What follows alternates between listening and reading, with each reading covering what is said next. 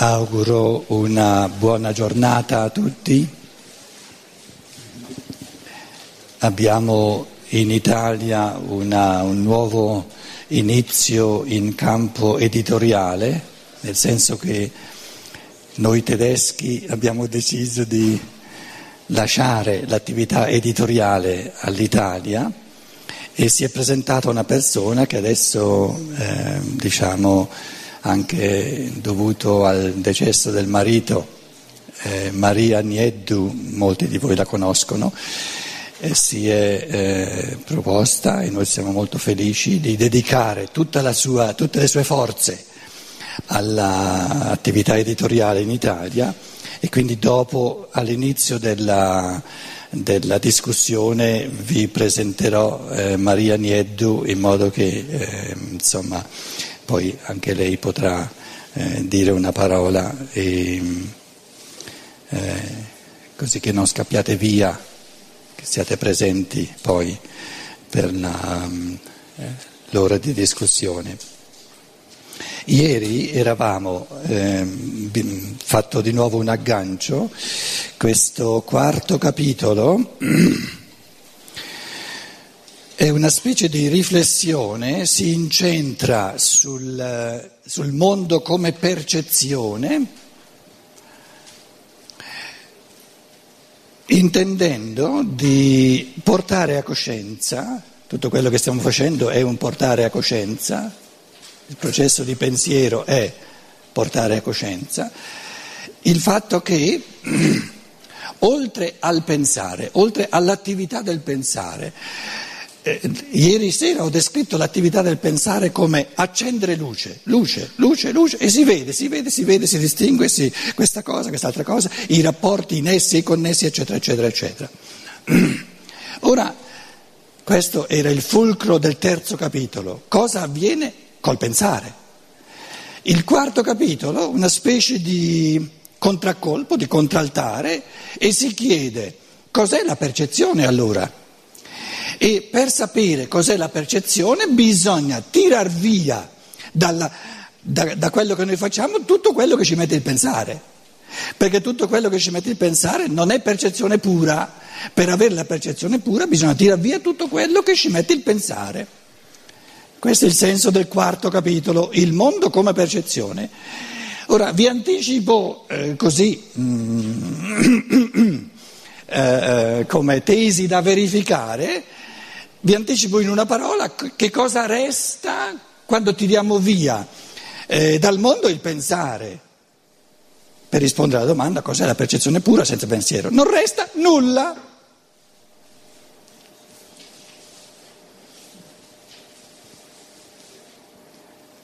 Questo è il senso de- delle riflessioni che stiamo facendo nel quarto capitolo.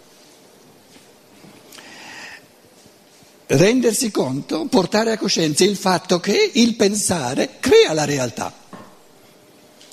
E la percezione ci fa uscire dalla realtà. In altre parole, la percezione pura la si può dire, certo che noi è in chiave di pensiero che stiamo creando il concetto di percezione pura, eh, questa è la, la eh, eh, la, dire, l'inganno, la furbizia, capito? Quindi anche di questo ci dobbiamo rendere conto, che noi, grazie al pensare, stiamo creando il concetto di percezione pura. Se al concetto di percezione pura ci, ci tiriamo via il pensare che ha creato questo concetto, cosa resta? Niente, però anche, anche niente, anche il concetto di niente è creato dal pensare. In altre parole, se noi vogliamo indicare veramente, pulitamente, in chiave di pensiero, la percezione pura, cosa dobbiamo fare? Sta zitti, non di più nulla.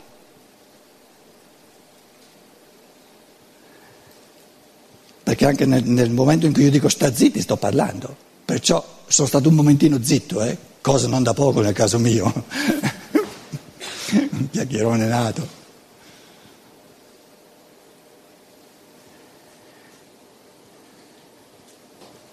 Oh, chi è che sta zitto? Da se- sempre. La pietra sta zitta, perché non sa pensare. La pianta sta zitta. Non mi viene a dire che le piante parlano. L'animale sta zitto. Tu dici che abbaia. Abbaiare è un concetto abbaiare una parola, è un concetto creato dal pensare umano, un concetto molto complesso, perché c'è abbaiare e abbaiare. Eh, oh, mica eh, il cane mio abbaia un pochino più intelligentemente che non il cagnolino di quella signora là. Quindi abbaiare è un concetto creato dal pensare. Te, te mi volevi dire che il cane abbaiando parla e non sta zitto? Dai che sta zitto, no? L'essere umano parla perché par- nel parlare esprime i concetti che il pensare crea. Ma io volevo arrivare a un altro tipo di essere che non è né pietra, né pianta, né animale, ma che sta sempre zitto. Il bambino piccolo che ancora non parla. Sta sempre zitto. E perché sta sempre zitto? Perché ancora non sa pensare.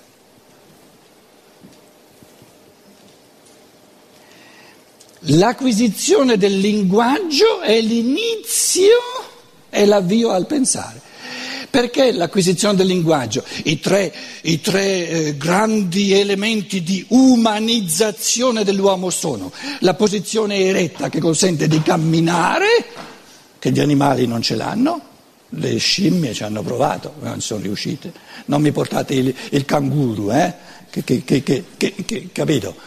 Tutta un'altra faccenda. Fisiologicamente sarebbero eh, discussioni molto complesse per dimostrare che il canguro col, col camminare in posizione retta non ha nulla a che fare. Allora, i tre, eh, i tre, gradini del diventare pienamente uomo sono posizione retta per camminare, parlare e pensare. Perché dicevo che il parlare, il linguaggio è il primo avvio al pensare? Perché il, il linguaggio è il pensare del passato cristallizzato nel linguaggio. Quindi eh, un, un linguaggio è un insieme di, di, passato del pensare cristallizzato di un popolo, di tutta una, una cultura, di un popolo cristallizzato nel linguaggio. E in base al già pensato del mio popolo cristallizzato nella mia lingua materna, imparo io a parlare. E comincio a capire cosa vuol dire cane, cosa vuol dire pane, cosa vuol dire mucca, cosa vuol dire eh, strada, cosa vuol dire eccetera, eccetera, eccetera. Quindi il bambino piccolo sta zitto, proprio non parla perché il pensare non c'è ancora.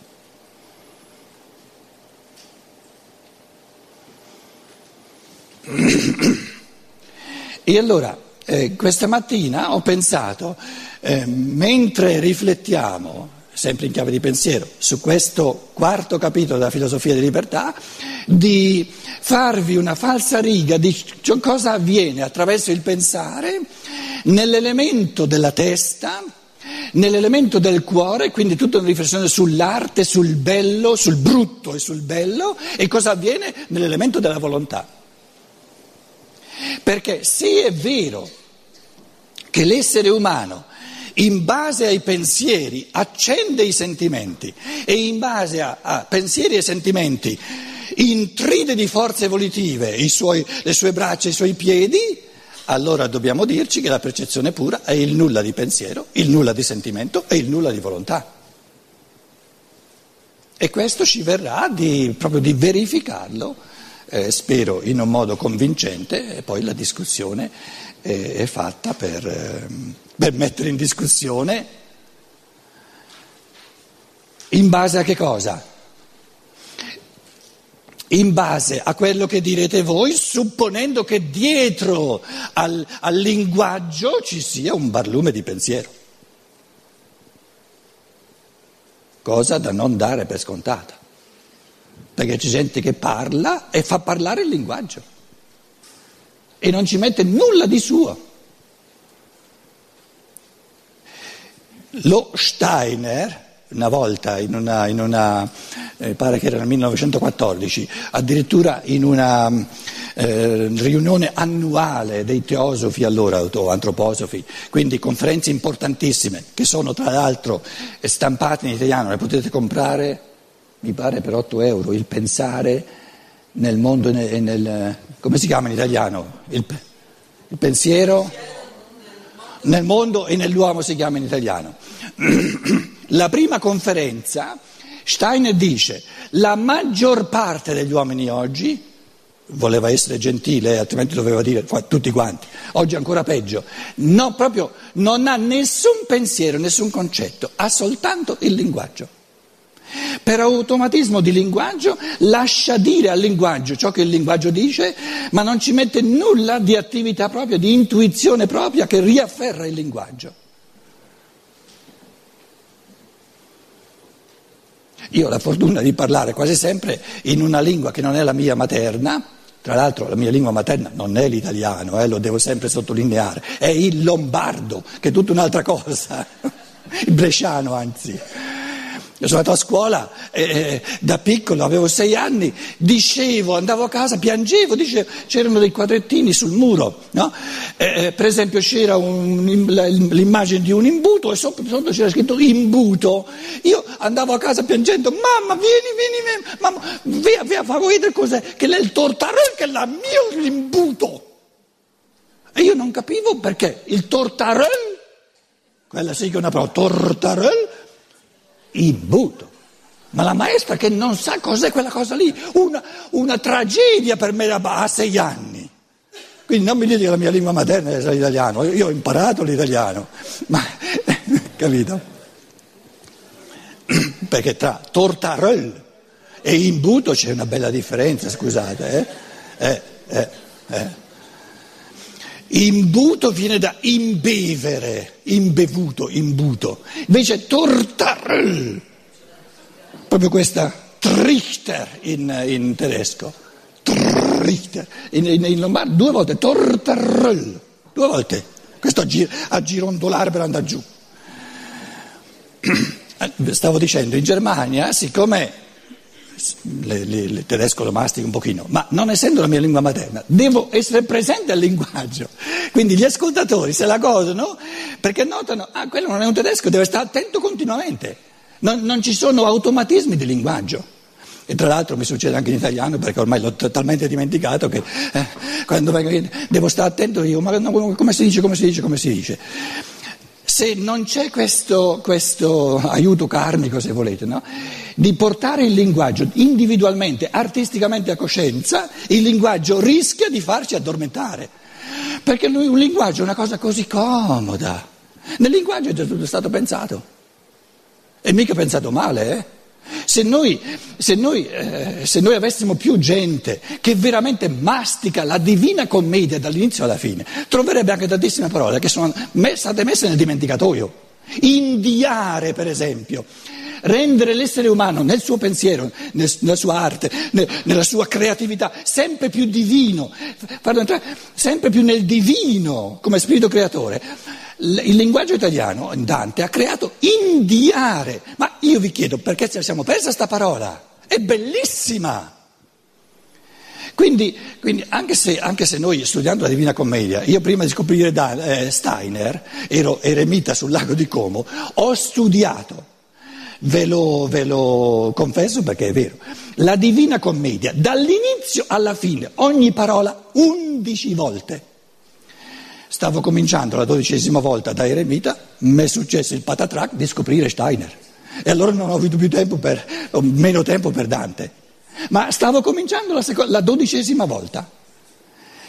Quindi, se è vero che il linguaggio rischia di farci addormentare il pensiero, perché è così bello comodo il linguaggio, ci permette di dire tantissime cose.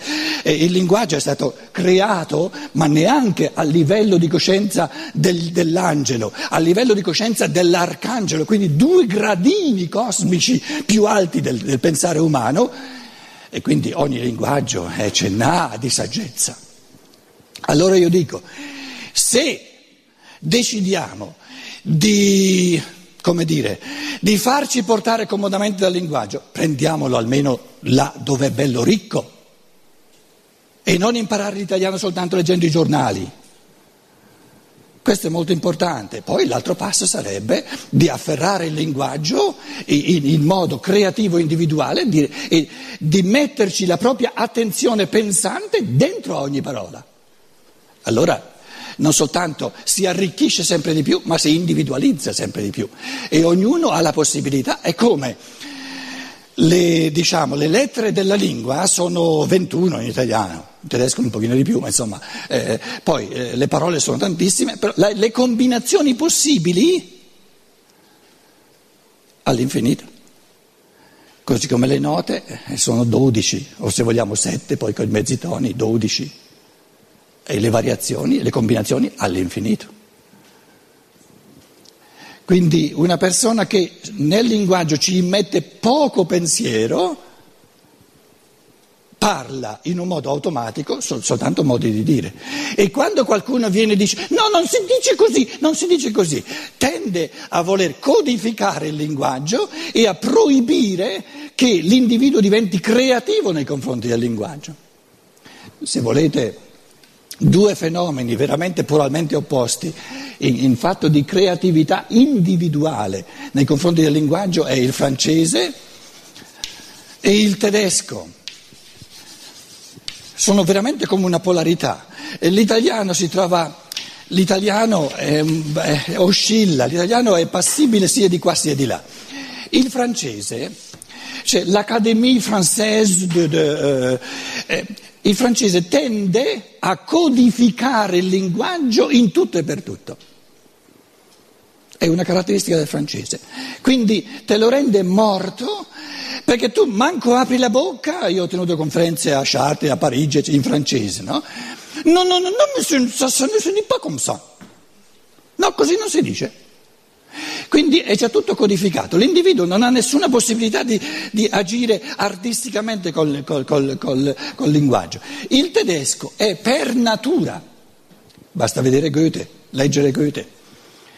Io ho letto quasi tutto Goethe, quando eh, gli antroposofi non, eh, dicevano peste e corna di me, lo fanno ancora, e non avevo nessuna, eh, nessun invito a tenere conferenze, quindi mi sono studiato tutto Goethe.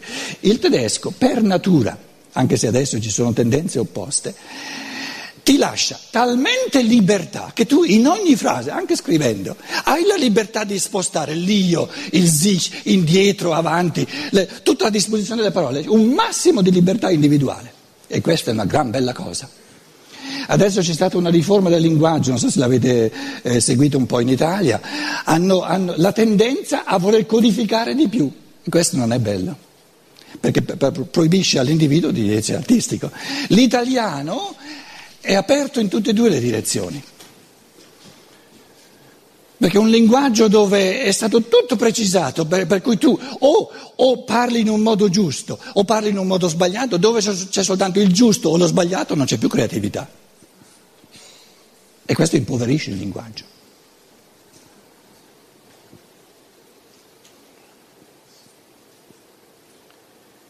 Quindi l'un estremo sarebbe che il linguaggio non ha nulla di codificato, pura arbitrarietà, aleatorietà. Questo eh, non deve essere, non, altrimenti non è un linguaggio. Quindi un linguaggio deve essere, diciamo, una base comune, però ci deve essere un giusto equilibrio tra la comunicabilità e quindi diciamo, un, un, un certo concento di popolo, un accordo che le parole hanno questi significati, però diciamo dare uguale peso alla comunità, alla comunanza, quindi a, ai, ai, ai, significati accordati a cui ci si deve attenere e uguale peso alla libertà individuale, alla creatività individuale.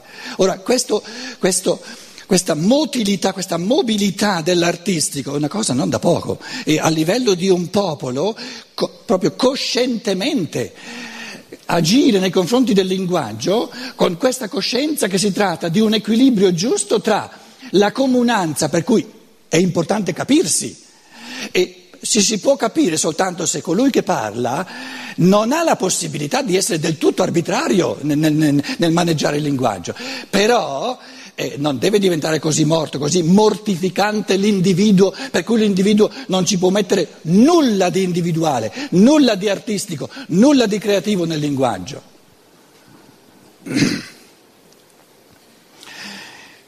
Noi abbiamo fatto, adesso stiamo facendo eh, anche edizioni di Steiner in Germania, in tedesco, conferenze di Steiner che non sono mai state pubblicate, adesso ne stanno uscendo 14 a Hannover, 1907 tenute, mai pubblicate, 14 conferenze bellissime, una summa di, del, della scienza dello spirito. Allora, ci sono citazioni di Steiner cita e, e non si sa dove è la fonte.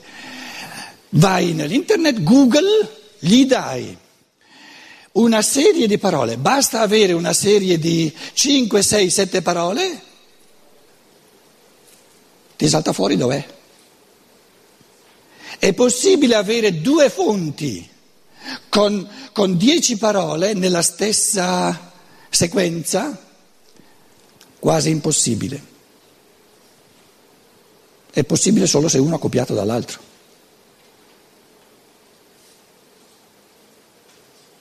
Quindi rendiamoci conto quanto posto c'è per la creatività lasciata all'individuo nei confronti del linguaggio.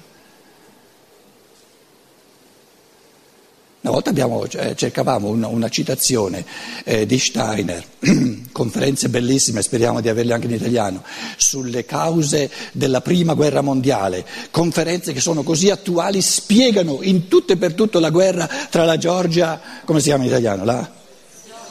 La? La Georgia e, e, la Russia adesso. La, la, spiegazione più profonda ce l'avete in queste conferenze di Steiner.